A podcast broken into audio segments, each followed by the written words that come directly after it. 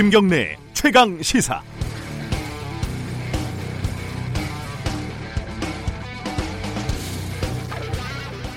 그들은 정말 그 학생이 살아 있다는 사실을 그리고 살릴 수도 있었다는 사실을 몰랐을까요?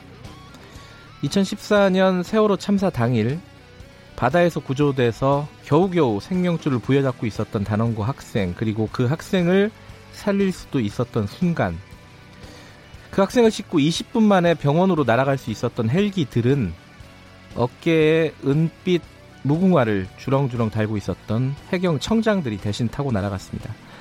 시신을 운반하는 배를 타고 그것도 세 번을 옮겨 타고 하늘길로 20분 거리를 바닷길로 4시간이 걸려서 병원에 도착한 그 학생은 이미 더 이상 숨을 쉬지 않았습니다. 만약에 이 사실을 알았다면 용서할 수 없는 살인이 되는 것이고 만약에 보고가 제대로 되지 않았다면 해경이라는 조직은 존재의 의미가 없는 조직이 됩니다. 학생의 어머니는 그동안 자식이 왜 죽었는지 몰라서 가슴을 쳤고 5년 만에 이제 왜 죽었는지 알아서 그 가슴이 무너졌습니다. 검찰은 그동안 이도, 이런 중요한 사실조차 밝혀내지 못했고 우리는 아직도 왜 그런 일이 벌어졌는지 정확히 알지 못합니다. 5년이 지났다고 합니다. 저는 무섭습니다. 다시 그런 일이 벌어지면 우리 정부는 제대로 구조할 수 있게 되었는지, 우리 검찰은 제대로 수사할 수 있게 되었는지, 우리 언론은 제대로 보도할 수 있게 되었는지 저는 솔직히 자신이 없습니다. 11월 1일 금요일 김경래 최강 시사 시작합니다.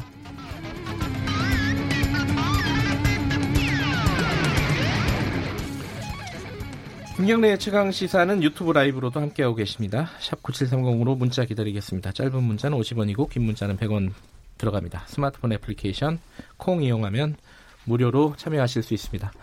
11월의 첫날이네요, 벌써. 주요 뉴스 브리핑부터 시작하겠습니다. 고발 뉴스 민동기 기자 나와 있습니다. 안녕하세요. 안녕하십니까. 어, 큰 뉴스들이 많았습니다. 어, 일단 아, 이 얘기부터 하죠. 그 어제 밤에 어, 독도 인근에서 소방 헬기 추락한 사건. 예. 어젯밤 11시 28분쯤에 네. 응급 환자 그리고 소방대원 등 7명을 태우고 육지로 향하던 소방 헬기가 네. 독도 인근 해상에 추락을 했습니다. 네. 어선 작업을 하다가 손가락이 절단된 환자를 이송하던 중에 사고가 난 것으로 지금 알려졌는데요. 네. 사고 직후에 관계 당국이 독도 경비대에 협조 요청을 하고 해군 함정, 헬기 등 한 40대 정도를 현지로 급파를 해서 수색에 나섰거든요. 네. 밤 사이에 수색 작업을 벌였지만 별다른 진척은 없는 그런 상황입니다. 어, 밤에 이제 야간이라서 시야가 확보되지 않아서 수색이 그렇습니다. 어렵다라는 소식까지 들어왔는데 어, 날이 좀 밝고 있으니까 이제 수색이 본격적으로 이루어질 것 같습니다. 네. 어, 제가 오프닝에서 얘기한 얘기 좀 정리하죠. 이건 좀 충격적인 뉴스였습니다. 그 가습기 살균제 사건하고 4.16 세월호 참사 특별조사위원회가 어제 세월호 참사 구조수색 적정성 조사 내용 중간 이제 수사를 발표를 했거든요. 네. 조사 결과 참 4일 그 세월호 참사 당일에 대다수 승객에 대한 구조 수색, 후속 조치가 지연되는 등의 문제점이 확인됐다고 밝혔습니다. 네. 특히 참사 당일 세 번째로 발견된 희생자 학생에 대한 구조 수색과 발견, 병원 도착에 이르는, 이르는 과정 자체가 상당히 좀 문제가 많았는데요. 네. 해경이 맥박이 뛰는 해당 학생을 병원으로 이송하는데 5시간 가까이 지체했다고 지적을 했습니다. 네. 이 과정에서 해당 학생이 헬기로 이송되지 않고 세 차례 배를 갈아탔는데요. 네.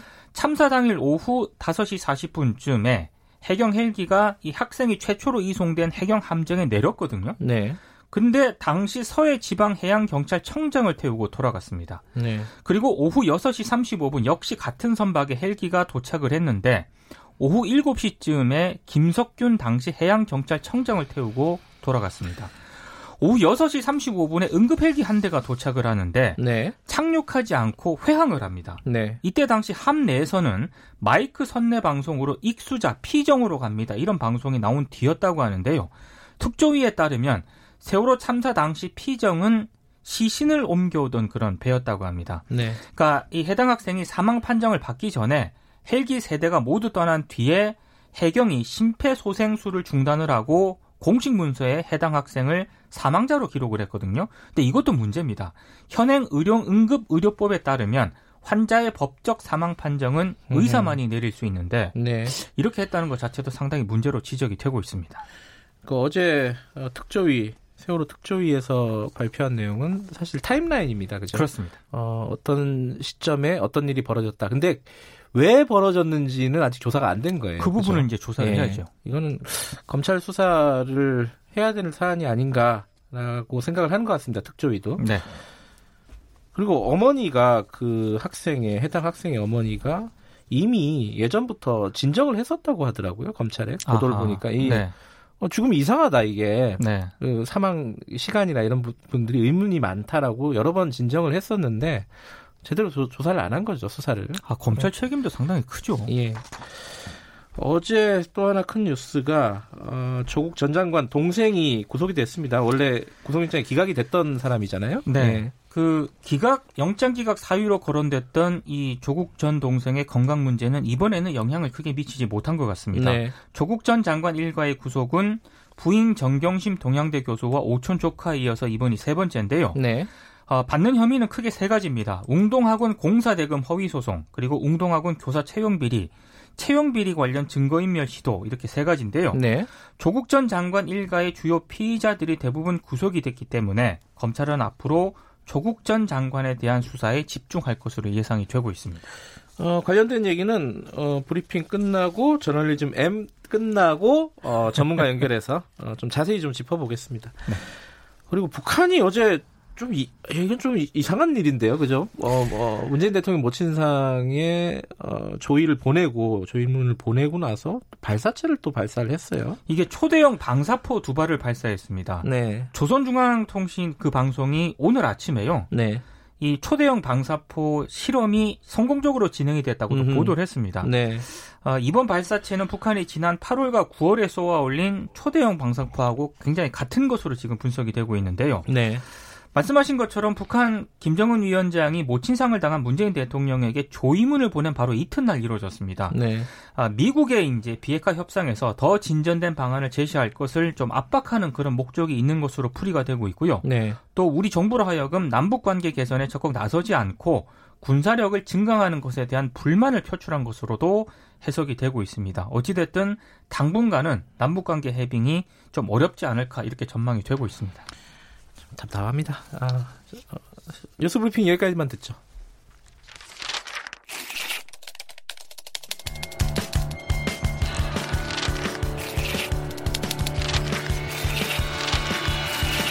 민동기의 저널리즘 M. 네, 한 주간의 뉴스 중에 어, 그 이면을 좀 들여다봐야 될 것들을 골라서 얘기를 나눠보는 시간입니다. 민동기의 저널리즘 M. 오늘은 어떤 주제를 갖고 오셨나요? KBS 새 시사 프로그램인 시사 직격을 둘러싼 논란을 좀 얘기를 해보고자 합니다. 어, 여기 KBS인데. 반칙 아니에요? 어쨌든, 요즘은 이제 자사에서 자사 프로그램 비판하는 게 그렇게 드문 일은 아니에요. 아, 그죠? 그렇죠. 예. 네. 어쨌든 시사 직격에서 어떤 일이 있었던 거죠? 지난 25일 방송이 됐는데요. 네. 한일 관계 인식과 이해 2부작 2편입니다. 네. 한일 특파원의 대화라는 그런 형식으로 프로그램이 방송이 됐고요. 네. 일본 특파원을 지냈던 그 성우정 조선일보 부국장 겸 사회부장 그리고 음흠. 길윤형 한겨레 신문 국제뉴스팀 기자가 출연을 했고 네. 한국에서 특파원으로 일한 경력이 있는 구보타 산케이 신문 논설위원하고 네. 나가 나카노 아키라 아사히 신문 논설위원이 출연을 해서요. 네. 현재 한일 관계를 진단하는 그런 일종의 대화 음. 뭐 성격의 그런 프로그램이었습니다. 근데 언뜻 보면요 균형을 잘 맞춘 것 같아요. 조선일보 한겨레 그리고 일본은 아사히 산케이 이렇게 그렇죠. 맞춘 것 같은데 네. 지금 그 방송이 끝나고 나서 좀 약간 시끄럽습니다. 어, 뭐, 지금까지 좀 시끄럽습니다. 어, 비판이 좀 거센데 이거 어떤 게 문제인 거예요? 그러니까 직접적인 논란은 그 구보타 산케이 논설위원이 네, 한일 관계 문제의 원인은 문재인 씨의 역사관이다 이렇게 발언을 하면서 좀 비롯됐습니다. 문재인 씨라고 호칭을 했군요. 그러니까 대통령 대신에 씨라는 표현을 쓴 건데 이건 네. 의도적인 거 아니냐 이런 지금 비난이 제기가 됐는데요. 예. 네, 근데 그렇게만 볼 사안은 아닌 것 같습니다. 예. 이 왜냐하면 시사직격 제작진도 입장을 밝혔는데 일본에서 씨라는 표현은 존칭의 성격이 있거든요. 일본에서는 상이라 상, 그러죠. 예, 예. 네, 고부타 위원은 그 아베 총리를 언급할 때도 씨라는 그런 아? 표현을 음. 썼고요. 그리고 이런저런 그 상황을 감안을 했을 때 의도를 가지고 발언한 건 아, 아닌 것 같은데 대통령을 비하하려는 의도까지는 보이지는 않는다. 다만 제가 봤을 때 아쉬운 부분은 예. 좀 있습니다.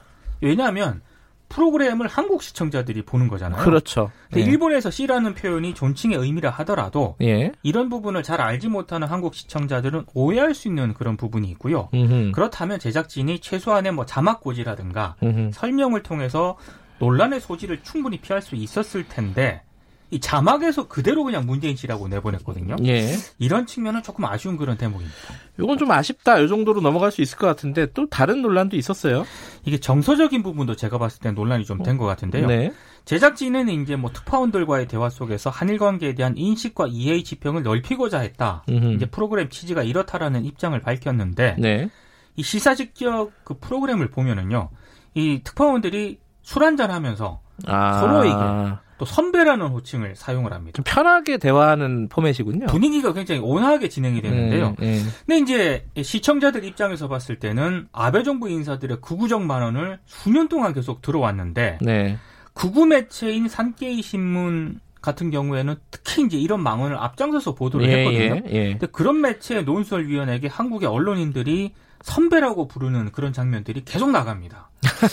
이거는 한국 시청자들이 굉장히 예. 받아들이기 어렵지 않았나 이런 생각이 좀 음, 들더라고요. 그러니까 포맷 자체가 이렇게 편하게 대하는 사석 같은 느낌을 주려고 했던 것 같은데 네. 그게 또 이런 부작용을 낳는군요. 그렇습니다.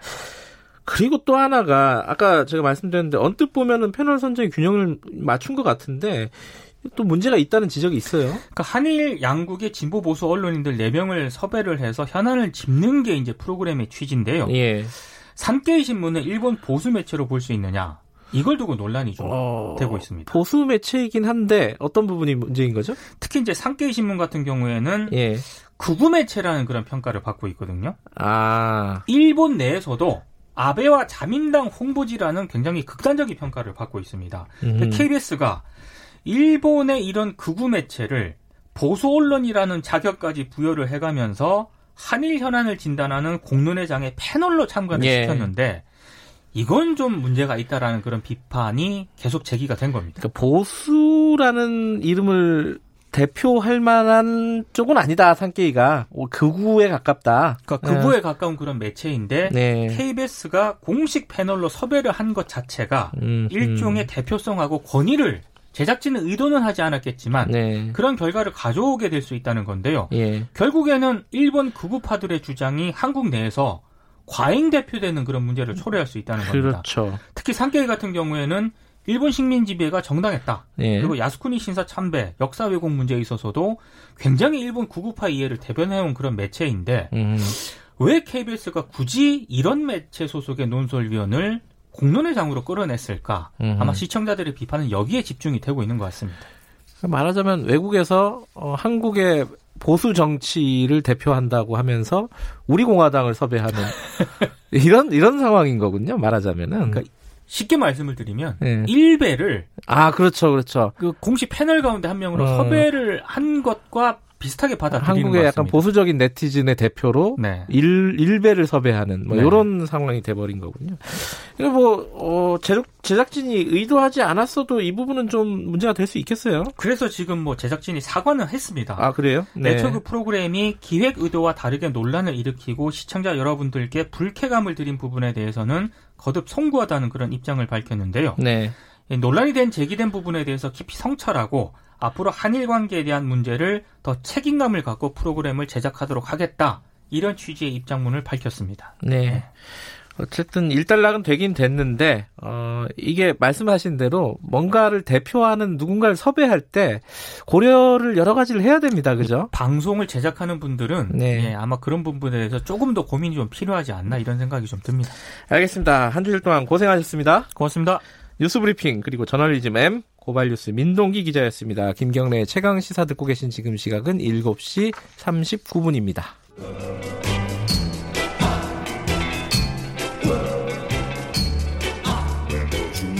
정글 같은 아침 시사의 숲에서 오늘도 웃고 울고 즐기며 사는 자연인 김경래 씨. 그의 하루 일과는 KBS 1라디오 김경래의 최강 시사를 진행하는 것으로 시작합니다. 어, 그런데 이게 무슨 소리죠? 아침부터 열심히 준비한 자연인 김경래의 밥상 같이 드셔보실래요? 후회 없는 아침 건강한 시사 김경래의 최강 시사 김경래 최강 시사 듣고 계십니다. 어, 조국 전 장관 동생이 어제 구속이 됐습니다. 어, 오촌 조카 구속됐고 그리고 부인인 어, 정경심 교수 구속이 됐고 이제 친척 중에는 이제 세 번째로 구속이 됐습니다. 어, 1차 때 기각이 됐었는데 두 번 청구를 한 끝에 구속이 된 거고요. 어, 기각이 된 지 22일 만에 이제 다시 재청구돼서 구속이 된 겁니다. 관련된 얘기 좀 정리를 해볼게요. 어, 김태현 변호사 오늘은 좀 연결해 보겠습니다. 안녕하세요. 네, 안녕하세요. 네. 어, 일단 1차 때 맡았던 영장 전담 판사랑 다른 사람이었죠? 신종열 판사라고요? 요번에는 네. 어떤 판단, 어떤 근거로 어, 구속영장을 발부를 했나요? 글쎄 이제 기본적으로 영장이 이제 발부됐으니까 네. 그러면 형사소송법의 영장 발부 사유가 범죄 소명되고 네. 뭐 필요성 상당성이 있고 증거면 우려 도주 우려 거 있을 경우 영장 발부되게 돼 있거든요. 그러니까 뭐 그런 부분들이 다 입증이 됐다고 봐야 되겠죠. 음. 지난번에 기각이 됐지만 그 이후에 검찰이 그 범죄를 더 추가를 했어요. 네. 일반적으로 등청구를 할 때는 그대로 안 가고 하나 더 추가하거든요, 몇 가지. 네. 그 추가된 부분에 대한 어떤 범죄 소명이 됐다라는 걸 명시가 됐고요. 예.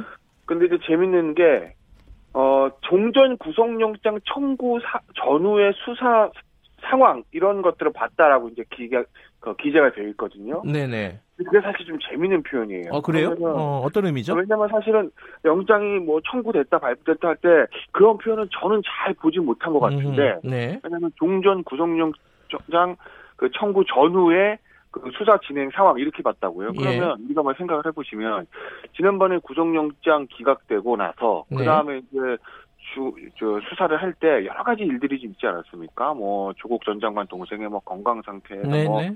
병원에서 어떻게 됐다, 의사의 소견이 어찌 됐다, 그 다음에 또 이제 공개된 것들이 그 조국 전 장관 동생이 허리 다쳤다고 하는 그 상가에서의 어떤 잘 돌아다니는 화면들 이런 것들이 좀 저, 음. 불안하지 않았어요.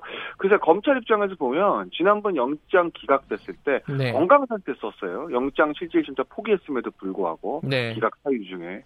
그러니 그런 부분에 대한 거. 그러니까 이 사람이 수감 생활을 저 그 견딜 수 있을 정도로 네. 건강 상태 괜찮다 이런 것들을 좀 소명을 많이 하지 않았겠습니까? 그 와중에 꾀병 논란도 있었었고 뭐 그런 것들에 대한 것들을 좀 적극적으로 좀 설득을 하려고 했을 가능성이 있죠 검찰 입장에서. 음.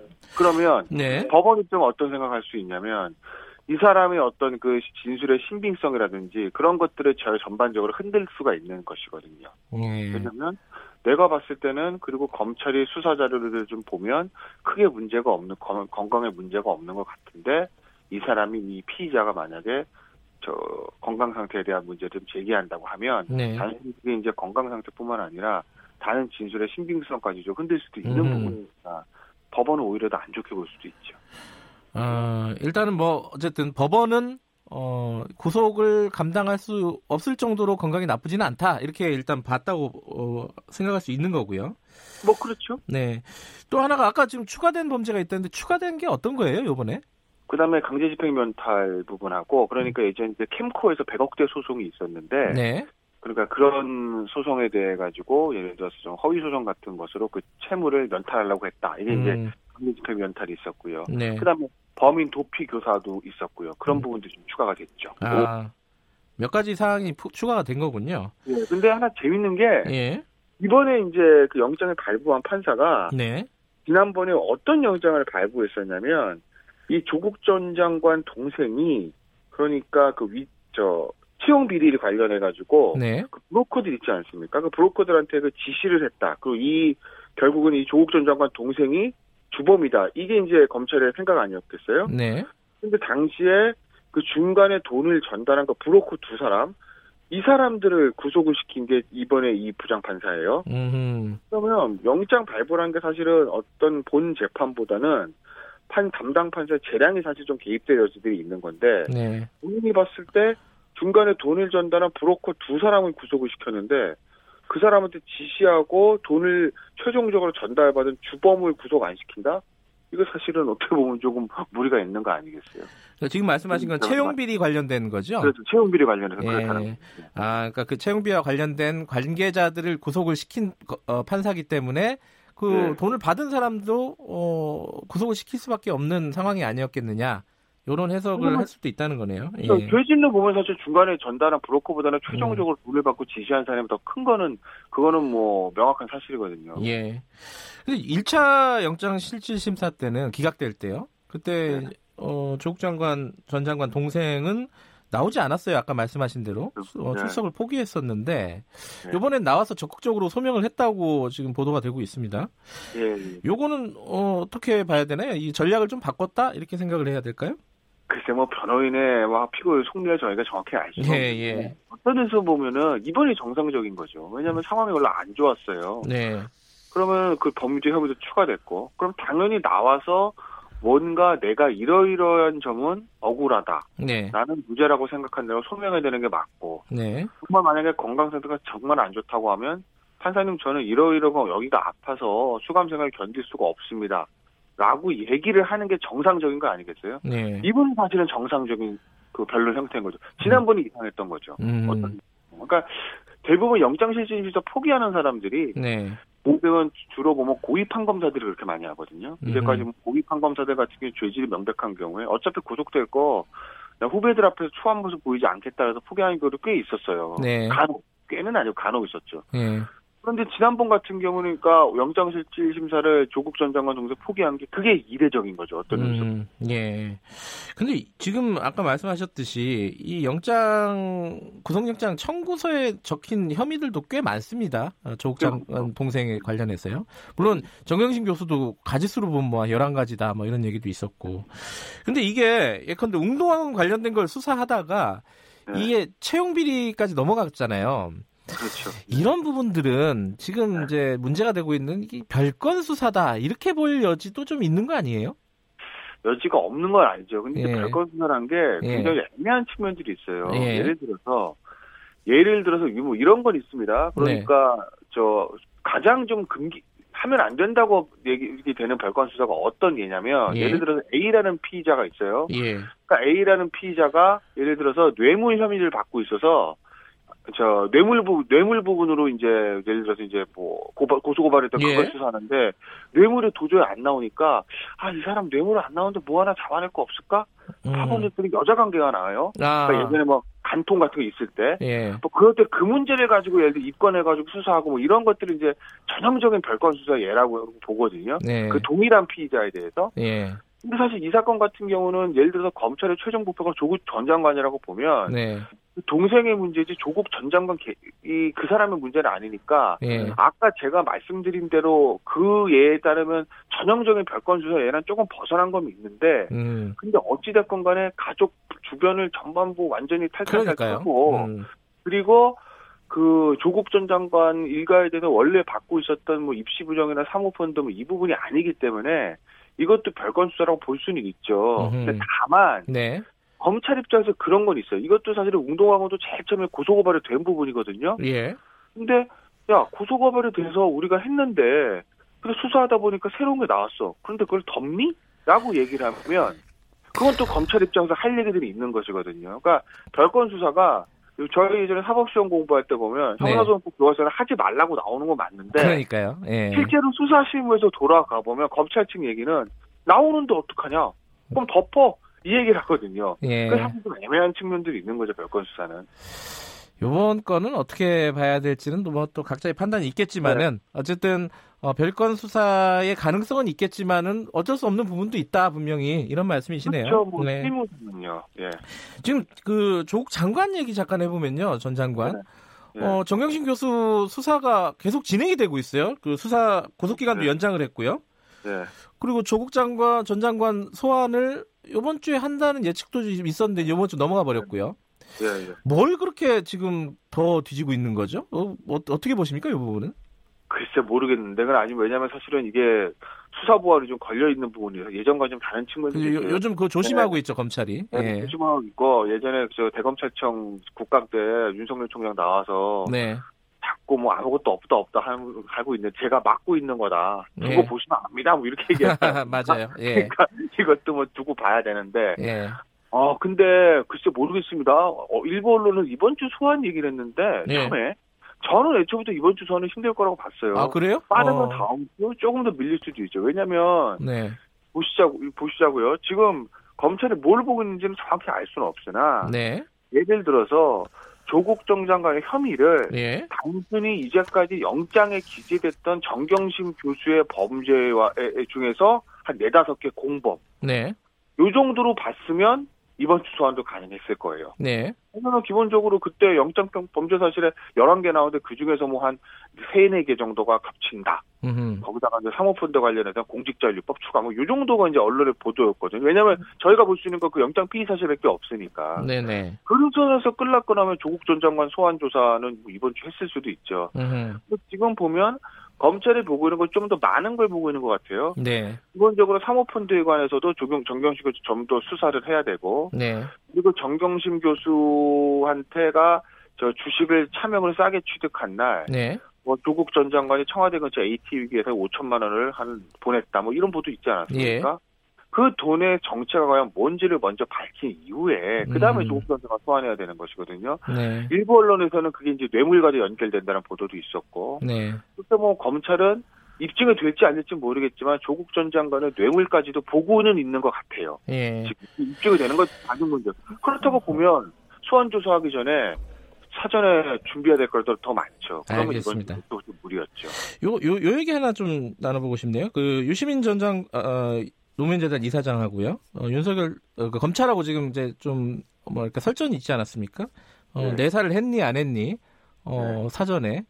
네. 근데 그 부분에 대해서 지금 현직 부부장 검사가, 네. 어, 내사를 한 것 자체가 잘못이 아닌데 왜 내사를 안 했다고 저렇게 우기는지 잘 모르겠다. 이런 취지의 얘기를 했어요. 예, 예. 이 내사를 그러니까 정식으로 내사를 안 하고 사찰을 했으니까 어, 이 공개를 못 하는 거 아니냐 이런 취지고 네. 또 김경진 의원은 엊그 엊그제 저, 저희들랑 인터뷰를 하면서 아 내사 네. 당연히 했, 했겠고 하는 네. 거다 그건 법적인 절차대로 한 거다 뭐 네. 이렇게 얘기를 했고 변호사님은 어떻게 보십니까 이런 논란에 대해서 저는 개인적으로 내사될 가능성이 있다고 보고 네. 저는 이제 결론적으로 말씀드린 김경진 의원하고 저는 좀 비슷한 생각이에요. 아하 아, 예. 김경진 의원도 저 그런 말씀도 하셨더라고요. 만약에 내사 안 했으면 그게 직무유기다. 아, 예, 그렇게 얘기했어요. 예. 그러니까 저도 내사 자체는 불법이 아닌데 네. 아니고 저는 내사했을 가능성이 있다고 보고 네. 그리고 그 내사가 문제가 없다고 봅니다. 그리고 총장 입장에서 보면 당연히 범죄 첩보가 들어오면 들여다봐서 문제가 네. 있다고 하면 뭐 특히 이제 법무부 장관에 관한 인사라면 청와대에서 이제 보고를 해서 이런 문제가 있습니다. 얘기하는 게 맞는 거 아니겠어요? 네. 뭐 유신 이사장도 그 부분에 대한 문제 제기를 한 건 아니고요. 네. 다만 이제 유시민 이사장 인터뷰에 가서 제가 개인적인 하나 말씀을 예. 드리면 예. 내사가 불법이 아니고 그래서 대통령한테 보고하려고 하는 것까지 맞다는 거예요. 예. 그런데 그 다음에 대통령이 그 보고를 받지 않고 그, 저 장관을 임명하면 네. 그 다음에도 수사를 계속 진행하면 그건 대통령에 대한 인사권 침해고 위헌적 쿠데타 이 말씀을 하셨는데 저는 음, 그 부분이 동의가 안 되는 거죠. 예를 들어서 예. 왜냐하면 검찰 입장에서 보면 대통령도 보고를 했어요. 예를 들어서 네. 대통령 임명을 했습니다. 근데 그 이후에 시민단체와 야당에서 고발이 들어왔어요. 네. 이 상황에서 그럼 대통령이 법무부 장관 임명했다고 수사를 멈춥니까? 음, 멈추면 어떻게 되죠? 그럼 바로 특검 들어올 거예요. 예. 검찰 입장에서는 수사 안 할 수가 없는 상황인 거죠. 예, 그건 그런데 이제 그럼 내사를 안 했다고 지금 얘기하고 있는 거는 네. 이 이게 그거는- 현직 검사는 그렇게 얘기하는 거잖아요. 이게 사찰을 했기 때문에 그랬을 거다라는 추정인데. 네, 그러니까 검- 그 현직 검사, 부부장 검사 에게 그런 얘기도 어. 네. 하시는 것 같아요. 그러니까 이게 애초부터 그런 정치적인 문제들이 있어서 네. 예를 들어서 야 니들이 조국 장 전 장관 찍어내기 위해서 뒤진 거 아니야? 이 소리 듣기 싫어서 음, 네. 아직 뺀거 아니냐? 뭐 그런 취지 얘기를 그렇죠, 하시는데 그렇죠. 예. 글쎄, 근데 이런 거 있죠. 그러니까 백혜련 의원이 검사 출신이잖아요. 예. 얼마 전에 그런 얘기를 했어요. 이제 저 인터뷰에서도 그런 얘기 같은데 내사의 종류 여러 관계가 있다. 네. 그러니까 진짜 이제 내사 번호를 따고 하는 내사, 이제 교과서에 예. 나오는 저 이제 저 연수원단에서 배우는 그 교과서에 나오는 그 내사가 있고 예. 예를 들어 일종의 뭐 회의라든지 그냥 뭐 첩보를 확인 이런 수준들도 예. 있다. 특정을 잘 안 하더라고요. 알겠습니다. 그러니까 예. 어이, 허위의 내사는 아니어도 광의의 내사는 했을 가능성이 있는 거죠. 조금 예. 예. 여기까지만 들어야겠어요. 고맙습니다. 예, 감사합니다. 예. 김태현 변호사였습니다.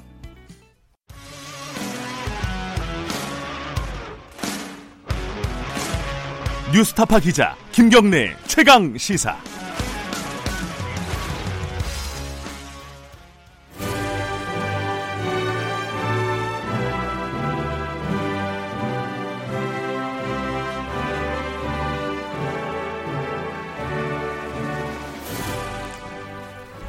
김경래 최강 시사 2부 시작하겠습니다. 매주 금요일 전국의 가장 뜨거운 현안을 여야 의원 두 분과 함께 이야기 나눠보는 시간입니다. 최고의 정치.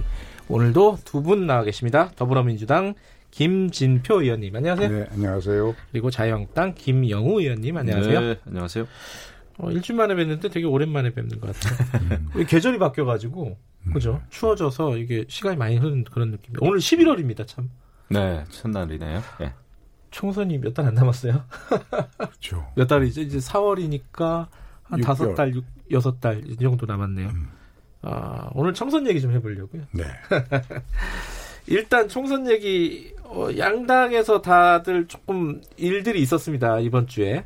어, 민주당에서는 초선 의원 두 분이 불출마 선언을 했고 이게 단순한 불출마가 아니라 최근 상황하고 좀 연결되는 얘기가 돼서 그 논란이 있고 민주당 아, 한국당에서는 영입 인사 관련해서 좀 시끄러웠습니다. 그죠? 그거 간단간단하게 좀 한쪽씩 짚어보죠. 일단은 뭐 여당부터 얘기하죠. 뭐 민주당 얘기부터 이철이 표창원 의원 불출마. 어 어떻게 보세요, 김진표 의원님은? 그래서 두 분이 아주 저 대중들에게 인기가 있었던 정치인들이었죠. 예. 그리고 어, 특히 그 정치권 제도 정권 정치에 들어오기 전에부터 인기가 있었어요. 음흠. 그 말은 좀 자유로운 영혼으로 자유롭게 말하고 그 언론의 자유를 만끽하면서 지낼 수가 있었는데 정치권에 돌아보면 여러 가지 제약을 많이 받거든요. 네. 그래서 좀 답답함을 느끼신 데다가 조국 사태를 겪으면서 그 이런저런 생각이 있으니까 이제 그런 말씀하신 것 같은데 어, 저는 그 방향은 어, 옳은 이야기를 하신 거죠. 네. 어, 그래서 그런 점에서 어, 그러나 이제 정치라고 하는 것이 네. 어, 그렇게 이게 이제 여와 야가 여러 가지 현안을 놓고 서로 얽히면서 조금씩 개선해 가는 것인데 어, 예를 들면 동화같이 한꺼번에 확 달라지는 그런 정치는 어, 동화에만 있는 거죠. 네. 그런 점에서 어, 우리가 어, 현실 정치에 있는 사람들이 그런 방향성에 대한 조언 듣고 그 방향으로 가려고 노력해야 하는 계기를 삼아야 되지 않겠나 그런 생각이죠. 어, 야당 쪽에서 할 말이 더 많을 것 같아요. 그 김영우 의원님은 어떻게 보셨습니까? 두 분의 불출마. 그 두 분은 제가 그래도 개인적으로 좀 잘 비교적 아는 분이죠. 아, 예. 뭐 이철희 의원님이야 뭐 어, 학과 1년 선후배 사이기 때문에 아, 그래요? 예, 무지하게 아, 오래됐어요. 개인적으로 아시는 분이군요. 그러면 예. 예전에 뭐 같이 이제 활동을 많이 했는데 예. 우리 김진표 의원님께서 말씀하신 그대로가 아닐까 생각이 됩니다. 그 여러 가지 세상에 대해서 정치에 대해서 사실 주로 평론을 많이 하셨던 분들이란 말이죠. 네. 아, 그런데 이제 현역 정치인으로서는 제약이 있었을 테고 아, 그런데 뭐 2차 저차에서 조국 사태에서 많은 그 뭐랄까 갈등이 좀 있지 않았을까 아, 이런 그 생각이 듭니다. 그분들이 이렇게 인터뷰해 놓은 내용 보면은 음. 아, 그런 면에서 근데 이제 정치가 좀 더 새로워져야 되지 않냐 개혁돼야 되는 거 아닌가라는 또 문제의식도 분명히 있었던 것 같아요. 네. 근데 이제 불출마 쪽으로 가닥이 잡혔습니다마는 모르겠습니다. 그런 그 좋은 분들이 계속 정치를 하는 것이 또 옳지 않을까라는 말씀을 하시는 분들도 많아요. 근데 그거는 뭐 판단은 다 각자 하는 것인데 뭐 아쉬움은 있습니다. 이게 어, 두 분이 뭐 공교롭게도 법사위 소속이잖아요, 그죠? 그렇죠. 예, 조국 전 장관 상그 사태를 어, 온몸으로 어, 음. 이제 뭐랄까 활동을 할 수밖에 없었던 음. 상황이었고, 그러니까 좀 쉽게 얘기하면은 아, 이 민주당에서 조국을 조국 장관을 이렇게 전적으로 옹호하는 부분이 불편한 거 아니었느냐 이렇게 해석할 수도 있는 거 아니에요? 김진표 의원님 어떻게 보세요? 어, 이, 저는 그런 정면보다는 두 사람하고 대화를 하면서 느낀 것은 네. 이 정치의 정도는 대화와 타협을 통해서 음. 문제를 풀고 진실을 밝혀가야 하는 것인데 네. 지금은 그런 주장을 하면 각 정당에서 이단자로 취급될 만큼 네. 우리 정치가 진영 논리 아주 극단적인 진영 논리 싸움에 음. 매몰돼 있지 않습니까? 네. 거기에서 이제 답답함을 느꼈을 거예요. 예. 그리고 어, 우리 저 어, 이, 예를 들면 이제 이런 얘기를 제가 가끔 하는데 어느 국회의원 선거에서 예. 한 51대 49로 어, 이제 승패가 났다. 그럴 경우에 51%를 얻은 정당이 승자 독식으로 모든 걸 다 하려고 하면은 그러면 대화와 타협의 정치가 실종되는 것이죠. 네. 그러려면 그 뭐 국회도 만들 필요가 없죠. 음. 근데 많은 비용을 들여서 상설의회를 만드는 것은 대화와 타협을 통해서 항상 7, 80%, 8, 90%가 그래도 그만하면 됐다 하는 그런 합의를 만들려고 상설의회를 두고 정치하는 거 아닐까요? 네. 그런 점에서 저는 그, 그 정도전이라는 옛날에 드라마 있었죠. 예, 예. 어, 거기서 그 정도전과 정몽주의 대화를 정도전이 개혁을 역시 네. 역설하고 내가 하는 이 개혁이 옳다고 주장을 할 때 그때 정몽주가 한마디 한 게 있어요. 어, 정치는 대화와 타협이다. 지 원하는 대로만 하려고 하는 것은 야만이다. 음. 그래서 우리 정치가 여야를 막론하고 너무 지나친 진영 논리 싸움에 매몰되면 이렇게 이철이 표창원 이런 분뿐만 아니라 대다수의 높은 정치 의식 수준을 가지고 있는 우리 국민들이 보일 땐 답답하고 왜이 사람들이 이거밖에 못하는가. 네. 그런 점이 들어서 안타까울 뿐이죠. 알겠습니다. 그 약간 어, 말씀은 정도전 얘기도 하시고 이렇게 점, 점잖게 하시지만은 뼈가 있는 말씀인 것 같아요. 한국당한테. 아니요, 한국당한테 하신 말씀 아니고 정치권 전체에 대해서 예, 말씀하셨다고 물론요. 보고. 예.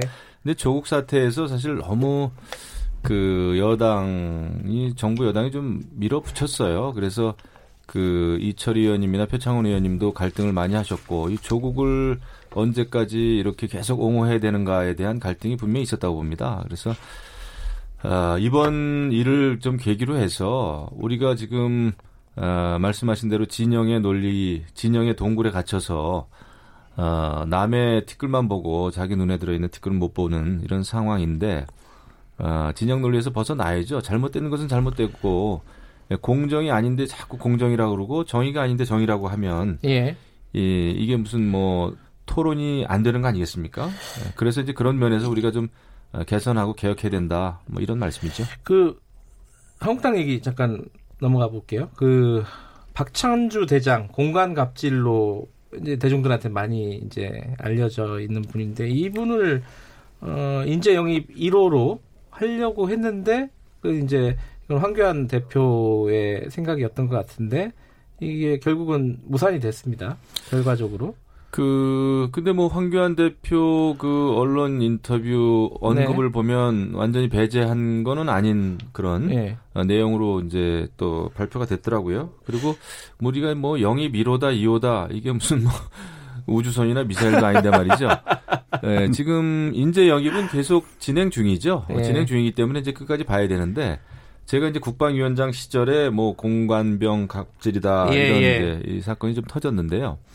그 군 내부에서는 박찬주 대장이 상당히 능력이 있는 분으로 이렇게 음. 정평은 나 있었습니다. 네. 그런데 이제 그런 공간에서 있었던 여러 가지 일들 때문에 네. 그때 어려움을 겪었죠.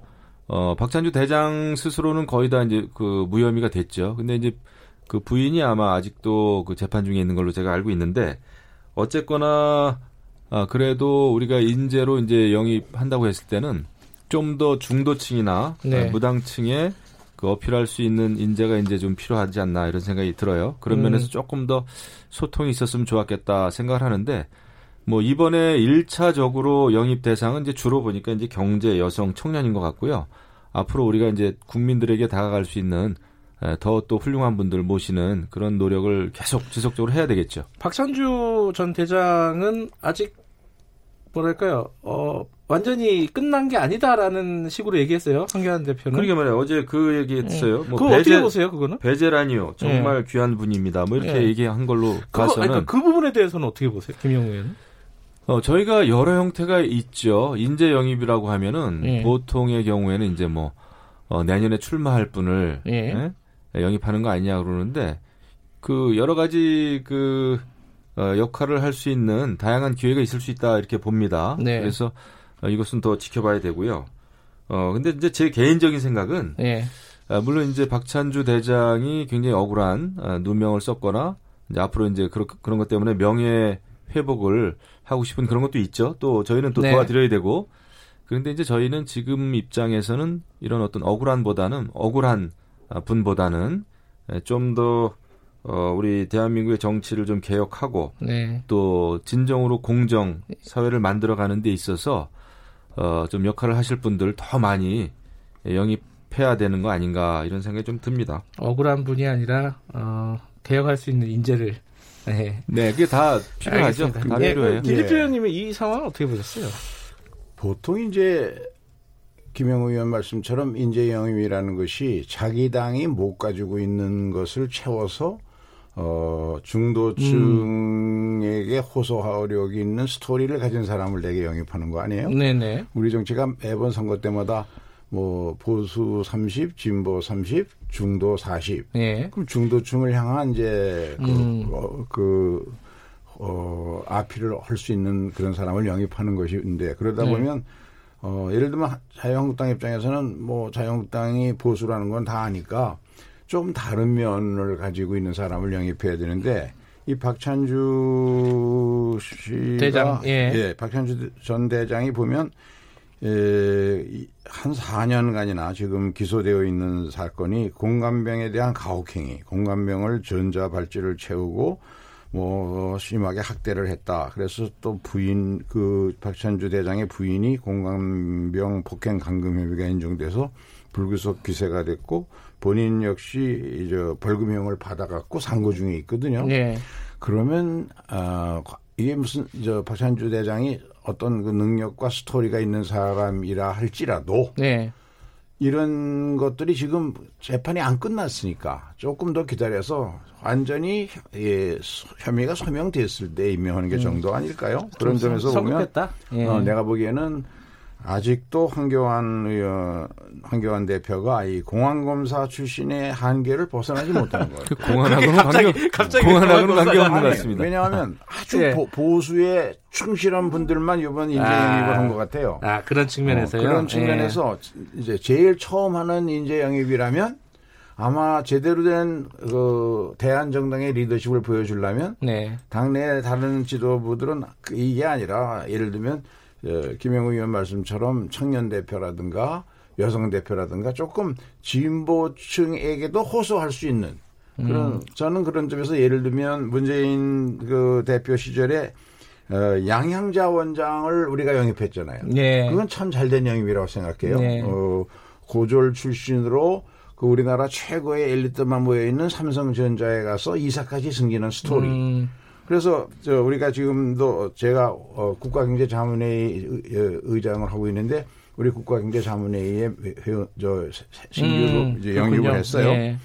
그런 점을 좀 고려해야 되는데 에, 네, 알겠습니다. 네, 그런 점에서 좀 이게 양쪽에 있죠. 한 말씀 들었으니까 요 얘기는 넘어가고요. 그 양쪽 당에서 또 여러 가지 일들이 벌어졌습니다. 한국당 얘기 한, 하나만 더 할게요. 그 표창장 수여한 거 있잖아요. 패스트트랙 관련해 가지고 어 그리고 그, 또 조국 그 얘기는 벌써 오래된 네, 얘기인데 그리고 조국 장관 또 사퇴해 가지고 두, 이렇게 계속 표창장을 주는 그런 상황이 벌어졌는데 이거 좀 약간 뭐랄까 그 밖에서 보기에는 좀 그렇다라는 생각이 있는 사람도 있는 것 같아요. 그리고 또 최근에는 대통령 애니메이션 있잖아요. 벌거벗은 임금님 패러디한 거.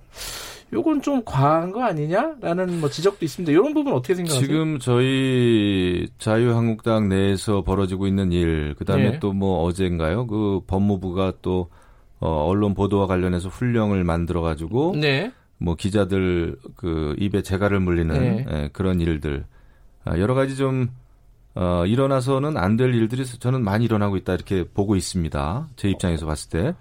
어, 자유한국당에서 벌어졌던 일들도 조금 비판적으로 아, 그렇죠. 보시는 거예요? 아, 비판적으로 보죠. 아, 저는 그래요? 어. 그거는 뭐 표창장이나 이런 건 우리가 이제 지금 어, 희낙낙하면서 자축할 일은 분명히 아니다 생각하고요. 아하, 예. 아, 당연히 10월 국민 항쟁이라고 하는 것은 광화문 10월 항쟁이라고 하는 것은 자발적으로 광화문에 모인 국민들의 힘으로 예. 어, 결국 그 어, 집회가 열린 것이고 단순한 집회가 아니라 제가 이제 국민 항쟁이라는 이름을 붙인 것도 예. 그 의미가 있지 않습니까? 그 힘으로 인해서 조국 전 장관이 결국 물러나게 된 겁니다. 그렇게 음. 대통령과 사실 조국 장관이 네. 예, 고집을 피웠지만은 결국 국민의 힘이었죠. 어, 그렇다고 했을 때는 우리 자유한국당도 열심히 싸웠지만 아, 이것을 우리 현역 국회의원끼리 표창장을 주고받을 일은 절대 아니다. 아, 그런 그 반성이 좀 들고요. 만화에 대해서는 어떻게 보세요? 만화도 저는 좀 과유불급이다 이런 생각이 들어요. 네.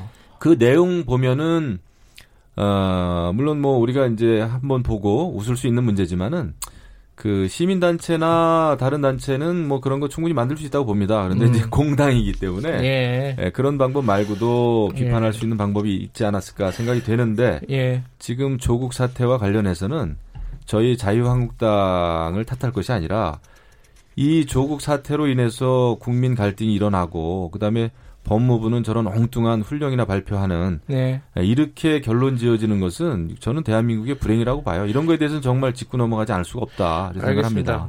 김영우 의원님 역시 할 말씀을 하시는 음. 그런 분이신 것 같은데 그 간단하게 어, 떻게 보시는지 김진표 의원님 얘기 네, 듣고 전혀 상식이 맞지 않죠. 그 음. 국회법을 위반하는데 앞장선 의원들 그러니까 동료 의원들을 감금한다든가 공문서를 파기하고 문서 수령도 못하도록 팩스를 부셔버리는 행위를 한 사실이 객관적으로 국민이 봤는데 아니 그 사람들을 표창장을 주고 상권을 주고 공천에 가산점을 준다는 거는 이거는 코미디도 그런 코미디가 없지. 이거는 완전히 정광현 목사 수준의 행위입니다. 갑자기 또 계속 아니, 이게 다른 분들을 끌어오시는데 제가 보기에는 저도 그럼 조국 얘기 좀 한참 하겠습니다. 아니 그러니까 아주 나쁜 사람이에요. 안 돼요, 안 돼요. 아니 저, 저 자유한국당이 황교안 대표 뭐 나경원 대표 그 총동원령 내려서 계속 정광한 목사하고 같이 집회하더니 이 판단과 수준이 그쪽으로 옮겨가는 것 같아요. 알겠습니다. 그, 그 얘기는 넘어가고 또 이제 어, 민주당 얘기 하나 더 할게요. 민주당 이, 얘기는 제가 좀 할게요. 네, 그럼 먼저 제가 드릴게요. 그 이해찬 대표가 사실상 사과를 했습니다. 그런데 뭐 당 쇄신이나 이런 부분에 대해서는 뭐 지금 그러할 때가 아니다라는 취지로 얘기를 했고요. 이거 어떻게 보셨어요? 그 이해찬 대표는 그런 말씀 하셨더라고요. 정치 30년 했지만은 이런 야당 처음 보다 그랬는데 아 그 얘기가 먼저 저도. 예. 저도 예. 정치 10년 넘게 했습니다만은 이런 당 대표 기자회견은 처음 봅니다. 아 그래요? 왜냐하면은 어. 처음 시작은 뭐 상처를 입은 청년들에게 미안하다 이런 예, 얘기를 예. 했어요. 예. 그분만 보면은 조국 전 장관이 이제 장관직 사퇴하면서 어, 내놨던 그 성명서하고 비슷하더라고요. 예. 그런데 바로 그 뒷부분서부터는 계속 야당 탓이에요. 음. 예, 그러면서 근데 저는 그래도 집권 여당의 당 대표가 기자회견 한다고 그래가지고 예, 조국 사태 관련해 가지고 네. 여태까지 너무 고집을 부렸던 거에 대해서 그래도 국민들께 정말 진심이 담긴 그 송구한 마음으로 사죄를 하는 줄 알았어요. 그런데 음. 에, 전부 다 야당 탓만 했고 그래서 과연 이것이 그런 그 진정성이 있는 그 기자회견인가라는 강한 의구심이 들고 역시 에, 민주당의 100년 집권을 이야기했던 이해찬 대표다운 에, 그런 기자회견인가 기자회견이 아닌가 지금 할, 할 국민께 드릴 말씀이 얼마나 많습니까 여당 대표로서 국정운영 실패 경제 또 외교안보 음. 국방 모든 게 무너지고 있지 않습니까? 아, 이런 상황에서 당 대표로서 좀 더 무게감 있는 아, 대국민 사죄와 함께 미래 비전을 얘기했으면 얼마나 좋았을까. 아니 그 야당 탓하려고 기자회견 했나요? 저도 정말 음. 처음 봅니다. 이런 기자회견은요. 이런 여당 대표 처음 봤다. 이게 김영우 의원님 네. 말씀이신데 네. 어떻게 생각하십니까? 어, 우선은 이제 그날 기자회견의 목적은 어, 국민들에게 조국 사태를 겪으면서 네. 어, 그 무거운 책임감을 느꼈다. 네. 그 매우 송구하다. 네. 검찰 개혁이라는 대의에 집중하다 보니까 국민이나 청년들이 느꼈을 불공정, 박탈감, 좌절감 이걸 너무 헤아리지 못했다. 네. 그 말을 대표가 대표로서 한 것은 저는 시기적으로 더 빨랐으면 좋았겠지만 음. 그런 점에서는 어, 잘하셨다고 생각이 되고요. 예. 어, 이 점은 어, 대표가 대표를 했지만 사실은 우리 의원 모두 우리 당의 지도부가 모두 함께 좀 더 이제 국민의 목소리 또 당원들의 목소리에 귀 기울여서 공감 능력을 높여야 된다. 이번에 우리 당이 그게 부족했다 하는 것이 밝혀진 거니까요. 예.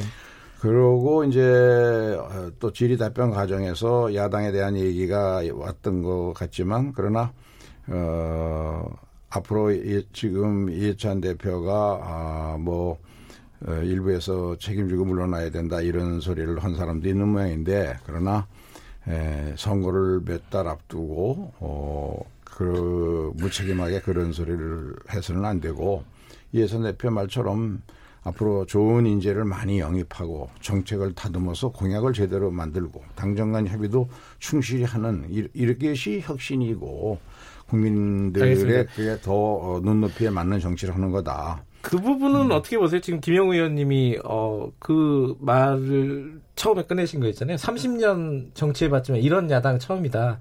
근데 음. 조국이라는 말을 그 단어를 아예 쓰지도 않았어요. 조국 사태 네. 쓰지 않고 아주 막연하게 그냥 얘기했더라고요. 아까 제가 말씀드렸지만 우리 네. 정치가 너무 선거로 임박해 가니까 이, 지금 현재는 너무 저 진영 논리에 매몰돼서 예. 상대방에 대해서는 모든 걸 다 부정하고 안 하려고 그래요. 심지어는 예. 지금 국민들의 민생과 관련된 예산안심이라든가 이런 것에 대해서도 정쟁의 논리가 전부 어, 깔아가지고 이렇게 하니까 그런 점에 대한 걱정과 예, 우려를 얘기한 것이겠죠. 네.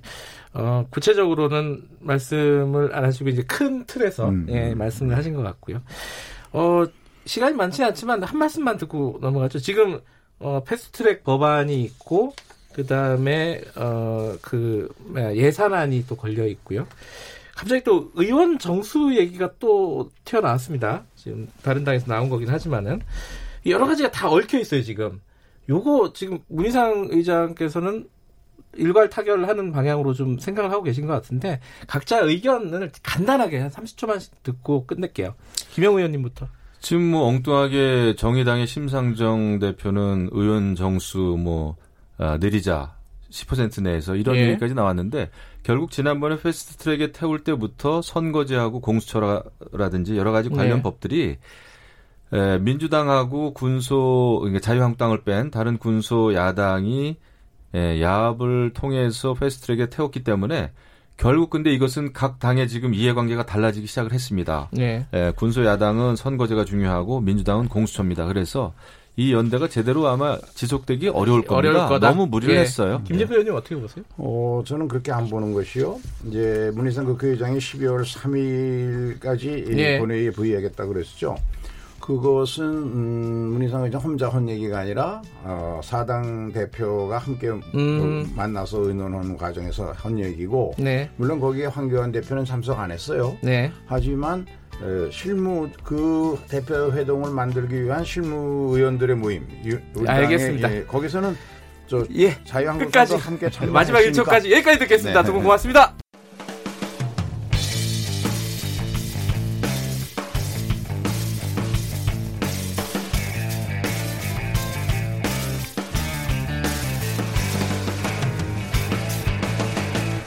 김경래의 최강 시사.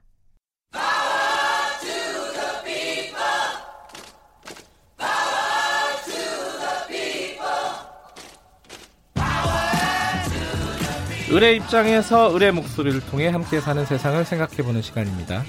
지금은 을밀대 민생경제연구소 안진걸 소장님 나와 계십니다. 안녕하세요. 네, 안녕하십니까.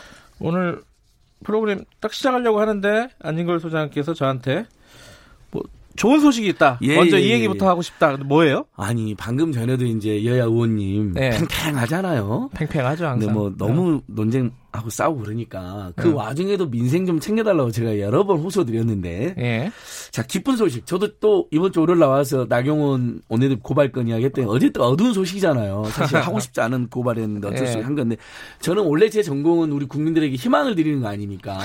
서민 경제 한 푼이라도 도움을. 자 전공 내년, 대모 아니에요? 대모? 아, 이제 한 한쪽의 별명은 대모 천재지만 한쪽 별명은 민생 천재라는 별명이 있습니다. 민생 천재. 예. 예. 자 보세요 어, 청취자 여러분 조금 희망적인 소식 전하고 싶습니다. 예. 이 와중에도 저는 대한민국이 그래도 나아지고 있다고 생각하는요. 자, 교육에 대한 투자는 네. 복지면서 미래를 가장 미래 가장 발전을 담보한다고 이야기하거든요. 다른 나라에서는 무슨 말씀 하시려고 예. 이렇게 내년도 내년부터 고등학교 2학년, 3학년 전면 무상교육 법안 통과됐습니다. 아, 그래도 예, 그 뉴스 예, 못 봤네. 내후년에는 아. 3학 1, 2, 3학년 모두. 아. 올해 2학기는 지금 3학년 2학기만 하고 있거든요. 예, 예. 그래서 그분들이 1년 혜택 보고 나가고 졸업하면 내년에 3학년 되고 2학년 되는 분들 음흠. 무상교육.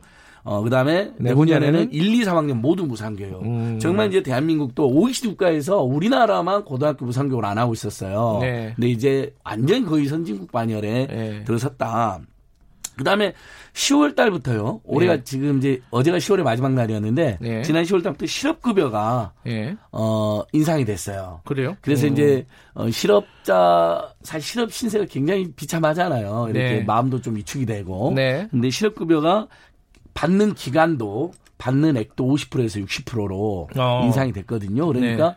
어 혹시 이제 어쩔 수 없이 실업인 상태로 되신 분들도 네. 고용보험에 이제 가입했었으니까 당당하게 좀 더 많은 실업급여가 좀 더 긴 기간을 받을 수 있다는데 이건 가입 기간마다 조금씩 다르거든요. 네. 그러니까 평균 임금마다 다르고 그러니까 알아보면 기간과 금액이 다 인상됐다. 이 부분도 굉장히 좋고요. 그다음에 또 안산시가 네. 우리나라 최초로 반값 등록금 조례를 통과시켰습니다. 뭐냐면 이제 어. 등록금이 천만 원이다 안산에 사는 청년이. 아 안산에 있는 대학이 아니라 안산에 예, 사는 청년이. 안산에 사는 청년이면 다 돼요. 예. 근데 그러면 어, 국가장학금을 받았는, 제가 이제 국가장학금 이야기 몇 번 드렸잖아요. 네. 300만 원을 받았다. 근데 네. 등록금 1000만 원이 반값 등록금이 안 되죠. 200만 네. 원이 모자라죠. 네. 나머지 200만 원을 지원해 주는 거예요. 오호. 만약에 내가 반값 등록 국가장학금 100만 원밖에 못 받았다. 그럼 나머지 400만 원을 지원해 주는 거예요. 1년에. 이제 음. 이게 장학금 하나도 못 받으면 500만 원. 그러면 그렇죠. 당연히 장학금 못 받으면 500만 원 주는 아, 거예요. 뭐냐면 음. 서울시하고 서울시립대하고 강원도립대가 지금 반값 등록금 또는 무상교육 가까이 하고 있거든요. 네. 그래서 안산시가 안산시에 사는 청년들에게 희망을 주자. 대학생들 음. 공부에 전념하게 주자라는 네. 대단히 획기적인 정책을 했고요. 아동수당은 9월 달부터 만 6세 이하로 지금 확대된 거 제가 여러 번 말씀드렸고요. 예. 만 5세 이하에서 만 6세 이하로. 네. 그 다음에 얼마 전에 박훈 시장 나와가지고 그 이야기 하셨죠. 신혼부부 예. 어 전세자금 대출이자 지원하는 거 예. 1%대 그동안 지원했는데 지금 이제 3%까지 지원해 준다는 거 아닙니까? 음. 그러니까 대출이자가 만약에 4%면 거의 이자가 1%밖에 1%만 내면 되는 거예요. 예. 요건 지금 어느 정도 효과가 있냐면 신혼부부들이나 결혼하려는 사람들이 굉장한 호평을 받고 있고요. 음. 다른 지역에서 난리가 났어요. 아. 왜 서울시만 하냐? 예. 우리 지역에 안 하냐? 이제 저는 이게 좋은 정책의 선순환 효과라고 생각을 해요. 음. 당장 다른 지역으로 아마 파서 나갈 겁니다. 예를 들면 지금 6시 반 전에 대중교통을 타면 20% 요금 할인을 받거든요. 아, 그래요? 대중교통 조조 할인 이제 모르셨죠. 어. 앵커님도. 네. 청취자님들도 모르는 분들 꽤 있더라고요. 예. 요새 카드로 찍으니까. 예. 근데 네. 20% 할인 받아요. 아침 일찍 나오는 분들 대부분 서민들이나 아. 비정규 노동자 많잖아요. 응원하는 의미로. 예. 근데 이게 서울만 됐어요. 예. 근데 경기도에서 서울로 왔다 갔다 하는 사람 음. 또 서울에서 경기도로 가서 대중교통 이용하는 사람 입장에서는 안 되니까 네네. 네. 문제가 된 거예요. 경기도가 얼마 전에 그것을 따라서 하기로 했어요. 인천 안에요? 있어요. 이제 인천도 아마 확산이 될 겁니다. 이런 식으로. 제가 인천 살아서 인천이 아, 예, 중요한데. 예, 그러니까 저는 오늘 어, 청취자 여러분이 그동안 조금 뭐 사회 비판적인 이야기, 뭐 누구 고발은 이야기 가, 네. 드리고 그랬는데 오늘은 이런 그래도 우리가 우리 국민들이 느끼는 교육비, 주거비, 의료비, 통신 비자비, 교통비를 줄이기 위한 음. 뜻 있는 정부나 지자체 그다음에 시민단체 활동들이 하나씩 하나씩 결실을 맺고 있다 예. 이런 이야기 드리고 싶고요.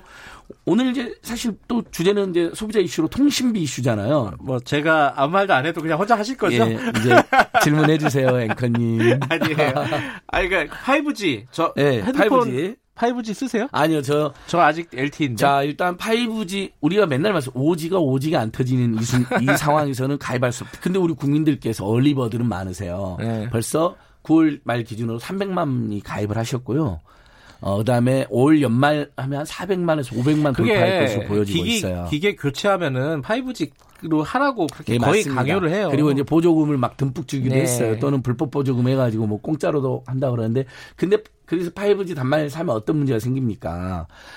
반드시 고가 요금제로 가입을 강요를 합니다. 그렇죠, 그렇죠. 대부분 요금제가 95%가 이번에 저는 또 시민 여러분에게 이런 희망적 소식을 드리고 싶어요. 네. 우리가 소비자 이슈로 고생하고 있을 때 직접 나와서 싸우기가 쉽지가 않잖아요. 생업에도 네. 바쁘고 잘 모르기도 하고 어쩔 때는 피곤하기도 하고. 네. 자 이번에 소비자 시민 모임, 옛날 소비자 문제를 연구하는 시민의 모임이었죠. 그다음 한국 소비자연맹, 그다음 참여연대 민생희망 본부가 아주 중요한 좋은 일을 했습니다. 음. 5G 사용자들 대상으로 조사를 한 거예요. 직접 25일 동안.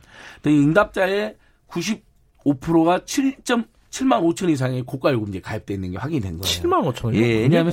실제 5G는 지금 대부분 쓰려면 7만 5천 원이나 12만 원대 요금제에 가입을 하게 설계를 해놓고 단말기 비싸니까 보조금 받잖아요. 고가 요금제로 자연스럽게 유도를 합니다. 거기에 그 단말기 할부금까지 보통 한 돈 10만 원 나오네요. 당연하죠. 그러니까 예. 지금 통신비가 오히려 늘어나고 있다니까요. 음흠. 어 그래서 뭐 본인들이 선택한 거니까 감당해야 되는 면도 있는 건 맞지만 음. 일단 너무 비싼 거 맞아요. 제 최소 요금제가 5.5만 원입니다. 5만 어, 5천 원입니다. 그 밑에는 없어요. 예, 없어요. 음. 자, 그래서 심리 여러분 이런 겁니다. 이 소비자 단체들이 우리 국내 그런 불만을 조사를 해가지고 그 알아보니까 고가 요금제 가입되는 분들이 실제 데이터는 막 100기가 무제한으로 제공되고 있는데 실제 쓰는 양은 20에서 50 기가바이트밖에 안 된다는 아, 절반도 못 쓰고 있다. 절반밖에 못 쓰고 절반도 못 쓰고 있는 거예요. 이건 뭐냐면 음. 정말 억지로 너무나 비싼 단말기 내놓고 네. 그다음에 보조금을 주는 척하죠. 많이 주는 척하고 그러면서 고가 요금제로 딱 유도해가지고 어차피 절반 또는 절반 이하가 남는데 음. 불필요하게 고가 요금제 유도를 했다는 게 확인된 겁니다. 그러면 당연히 소비자들은 뭘 요구하고 있을까요?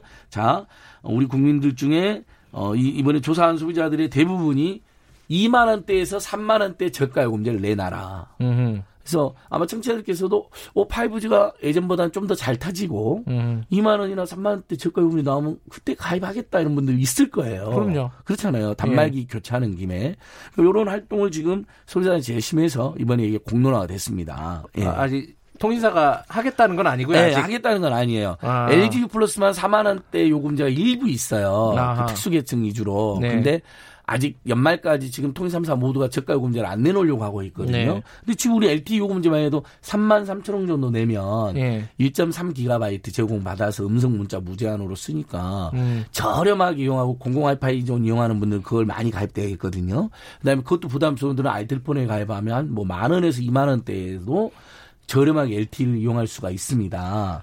근데 유지 5G 정말 최첨단 서비스라고 해놓고 세계 최초라고 해놓고 정작 우리 국민들은 오지가 안 터진다. 그다음에 너무 비싸다라는 두 가지 불만을 제기하고 계시는 거예요. 근데 방금 말씀하신 것처럼 이게 단말기를 5G를 샀어도 지금 안 터진 데도 좀 있고 그러니까 맞습니다. LTE 요금제를 쓸 수 있는 거예요? 쓸수 있는데 이것도 이제 역시 우리 소비자 단체들이나 일부 언론에서 네. 밝혀냈는데 LTE 요금제 쓸수 있는데 네. 안내를 안 해준 겁니다. 왜? 고가 요금제 계속 쓰게 만들려고 5G. LTE 요금제는 지금 아. 3만 원, 3만 3천 원이 무제한 요금제 가장 저렴하잖아요. 네. 그다음에 표준 요금제로 가면 더 저렴한 요금도 있거든요. 그러니까 네.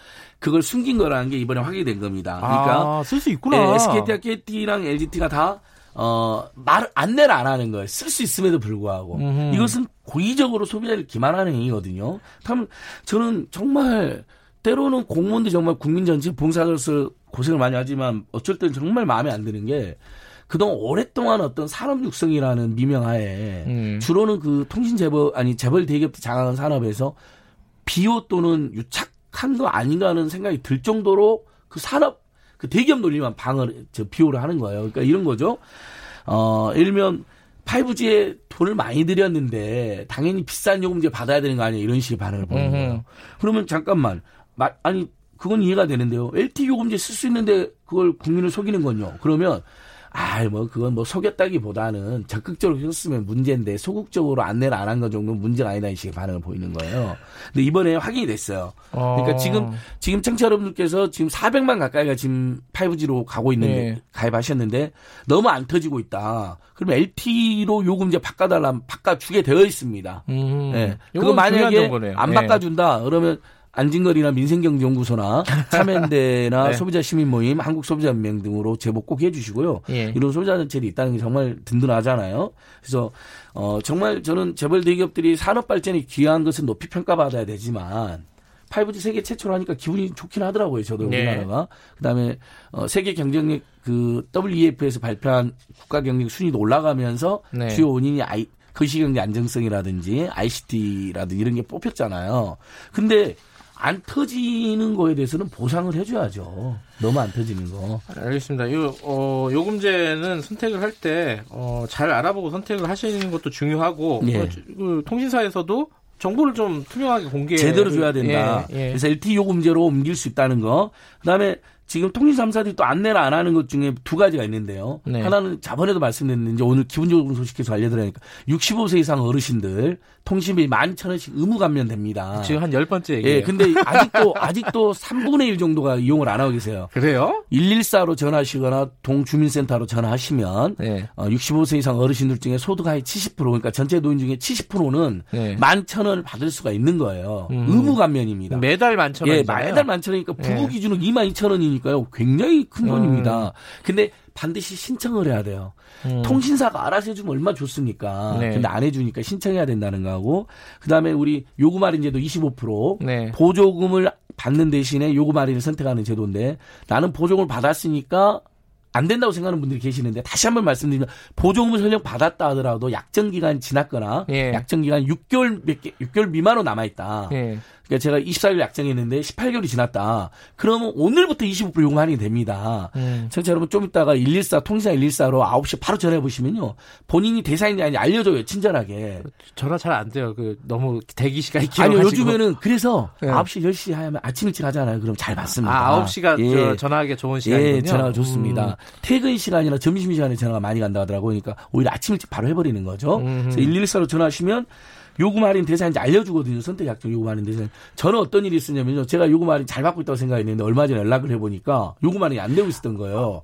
왜냐하면 예. 요금 할인 받을 때도 기간을 정하거든요. 아, 1년 정도 정하죠? 예, 1년이든 2년이든 정할 예. 수 있는데 제가 24개월로 정해놓고 아 너는 요금할인 25%잘 떼고 있다고 생각했던 건데 6개월간 안 되고 있었던 거예요. 제가 4, 아. 아 5개월간. 아 근데 저 이해가 안 되는 게 그러니까 그건 또 연장을 해야 돼요 본인이. 아니 고, 음. 고지를 해줘야 되는 거 아니에요? 그래서 제가 따졌죠. 당연히 네. 통신 요금 인하 운동하러 문자라도 하나 보는. 그래서 왜 고지를 안 해줄 수 있습니까? 이건 중요한 건데 네. 5개월 동안 제가 그럼 25% 요금 더 내고 있었던 거 아니면 그랬더니 문자를 하나 보냈대요. 아니 선생님 요즘 문자는 너무 많이 와갖고 그냥 넘어가 버리고 스팸인지 알고 안 보는 경우도 있는데 전화로 최소한 요 정도는 전화를 해준 다음에 전화하고 왔는데 안 받으면 그때 이러면 문자를 한 세 번 정도 보내주면 아 이게 계속 연락이 온 거 보니까 뭔가 중요 정보인가 보다 하고 확인을 할 텐데 음. 문자 한 번 보냈다는 거예요. 문자를 네. 최소한 몇 번 정도 세 번 제가 예. 생각하는 전화를 한 번에서 두 번 해주고요. 그래도 안 받은 경우는 예. 문자를 세 번까지 보내주면 그렇게 자주 연락 오면 보게 되잖아요. 뭔가 뭐 그럼요. 중요한 정보인가 보다 하고. 뭐 가입하라는 예. 문자는 그렇게 많이 보내면서 그러니까요. 이런 중요한 뭐 문자들은 돈, 돈 빌려준다 뭐 이런 문자도 엄청 보내잖아요. 뭐 예. 자동차 보면 안내 문자 엄청 보내시고 근데 제발 통신 3사 65세 이상 어르신들 많잖은 의무 감면하고 우리 선택 약정 요금 할인 25% 받는 거 네, 적극 안내 주시고. 이 깨알 같은 정보가 네. 오늘 굉장히 많았습니다. 국민들께서도 예. 114로 반드시 전화하시면 이 두 개 해당 예. 중복 할인도 됩니다. 끝내야 돼요. 끝내야 돼요. 만약 65세 여기까지 듣겠습니다. 예, 민생경제연구소 예. 안지걸 소장이었습니다. 예, 고맙습니다. 지금 시각은 8시 44분.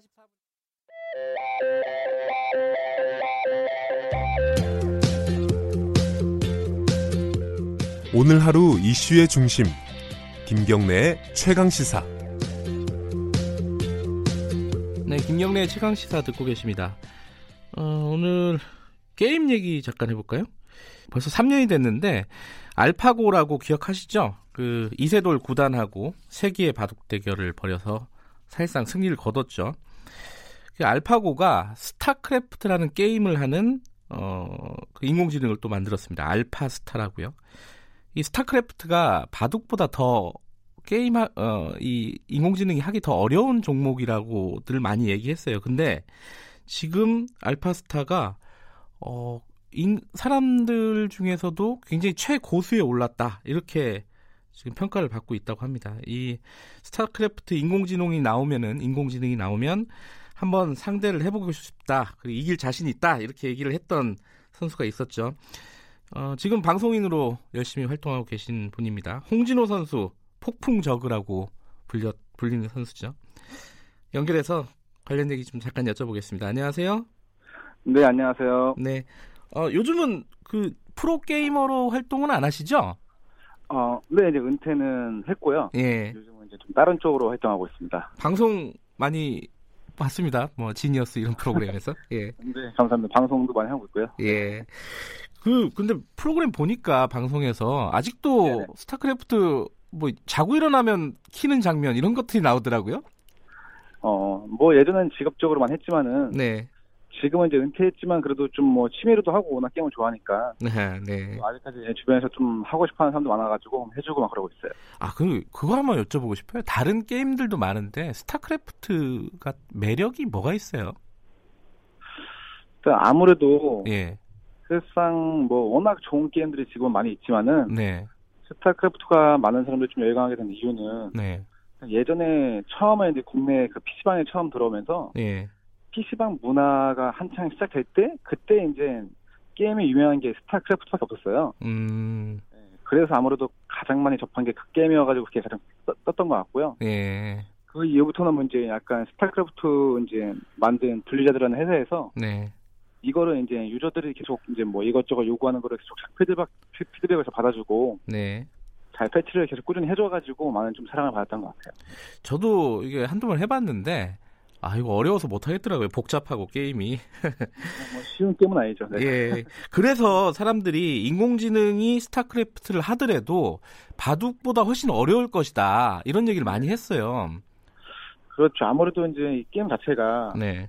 어, 전략 시뮬레이션 게임인데 이게 중요한 게 실시간적으로 이제 그 순간순간 상황 판단을 잘, 잘 해야 되거든요. 네네. 네. 물론 컨트롤도 중요하지만 네. 그거를 사실상 아무리 인공지능으로 잘 만들어서 음. 모든 그 요소 요소 하나 다 주입을 시켜도 사람하고는 좀 다르지 않을까. 네.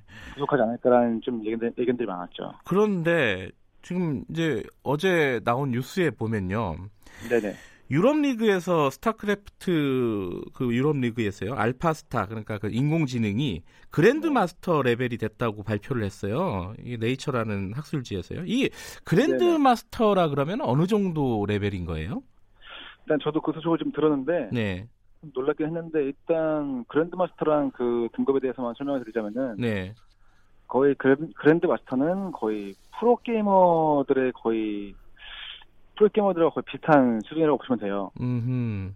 네, 거의 프로게이머들만 그 정도 수준까지 찍을 수 있고. 네. 거기까지 올라갔다는 게 좀 많이 저도 좀 놀라긴 하네요. 아, 이게 뭐 독보적인 일이 이런 정도는 아니고 그 일반인들 수준은 뛰어넘었고 어, 프로 게이머 수준 정도에 도달했다. 이렇게 보면 되는 건가요? 그렇죠. 근데 아무래도 조금은 그래도 좀 뭐랄까? 네. 인간적 인간 입장에서 네.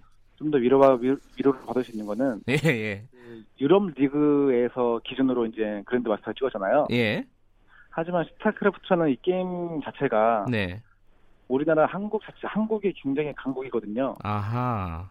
유럽 리그에서 그 말을 찍었지만은 음흠. 한국에서도 똑같이 그랜드 마스터를 찍을 수 있을까라는 그런 의문점도 사실 있, 있죠. 아 그렇군요. 네. 근데 이게 그 스타크래프트 아시는 분들은 잘 아시겠지만은 이게 종족이 세 가지 종족이 있습니다. 테란, 저그, 프로토스. 네. 보통은 뭐 프로게이머들도 한 종족에 대해서만 좀 강하잖아요. 그죠, 그죠. 그, 저, 저, 뭐 홍진호 선수는 저그에 강하신 거죠? 그래서 저는 이제 주 종족이 저그 적으죠. 네. 별명도 폭풍 적으시고요. 네. 그런데 여기 이 인공지능은 새 종족에 다 강하다는 거예요. 아, 네네네. 이게 그러면은 어, 인간의 능력보다 좀 위 아니냐 이렇게 볼 수도 있는 거 아닐까요? 이거 이런 상황은? 사실 그건 좀 관점의 차이긴 한데 제가 봤을 땐 네네. 어 AI로서 이제 스타크래프트를 쓰는데 네.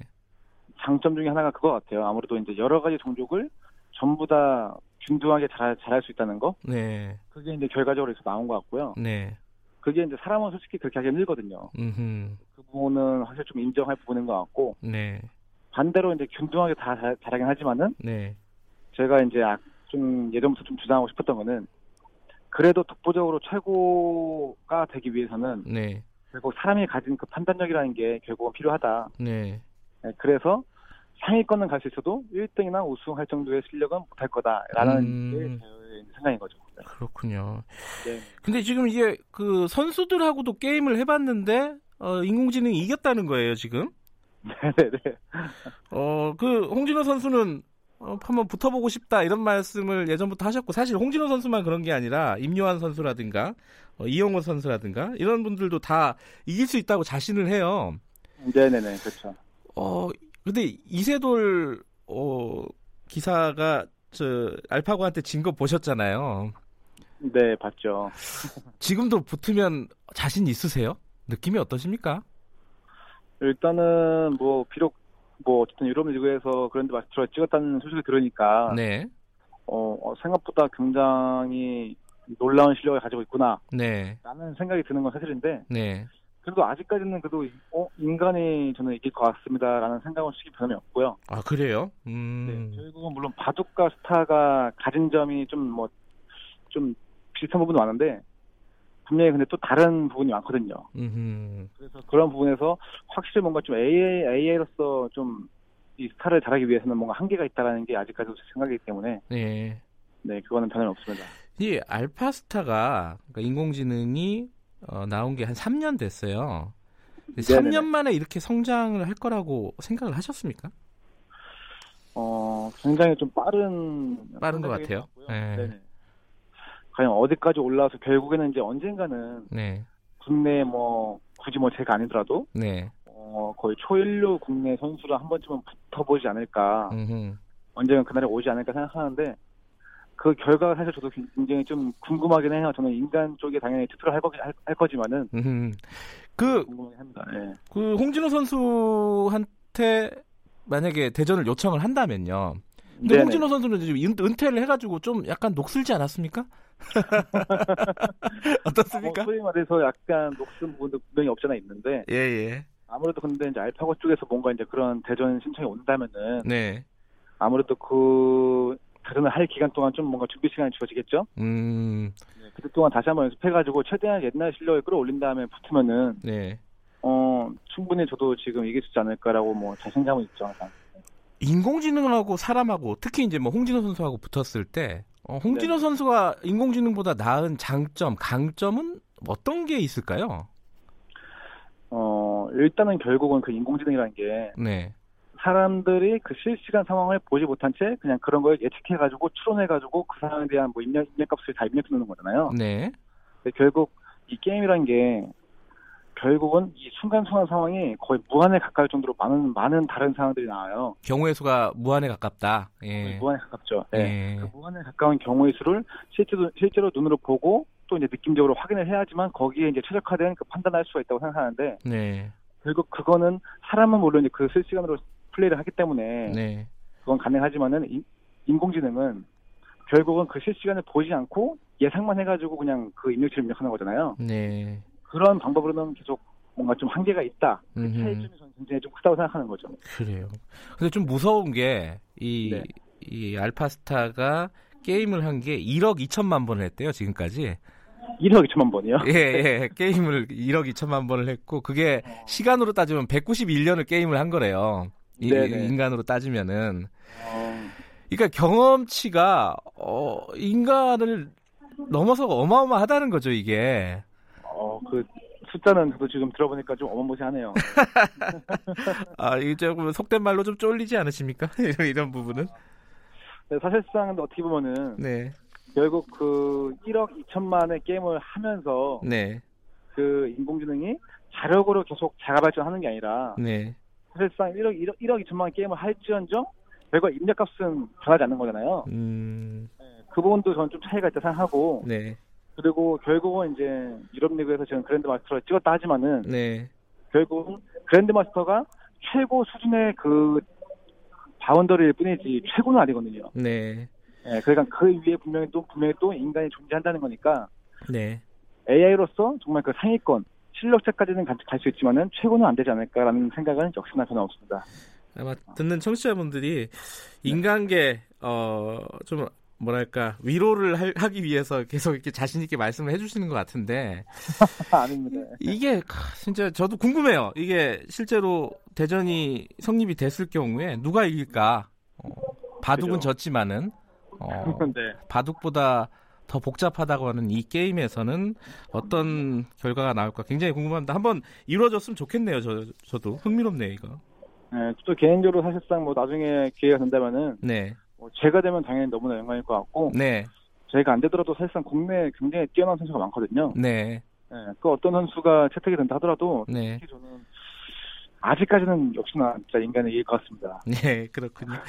이 스타 어, 알파 스타 만든 구글 딥마인드가 한국하고 한번 자신 있으면은 대전을 해봤으면 좋겠습니다. 오늘 바쁘신데 어디 어, 출국하시는데 이렇게 연결해 주셔서 감사합니다. 아 예 별 말씀을요. 네, 앞으로도 방송에서 잘 보겠습니다. 네, 아예 감사합니다. 네, 홍진호 전 프로게이머였습니다.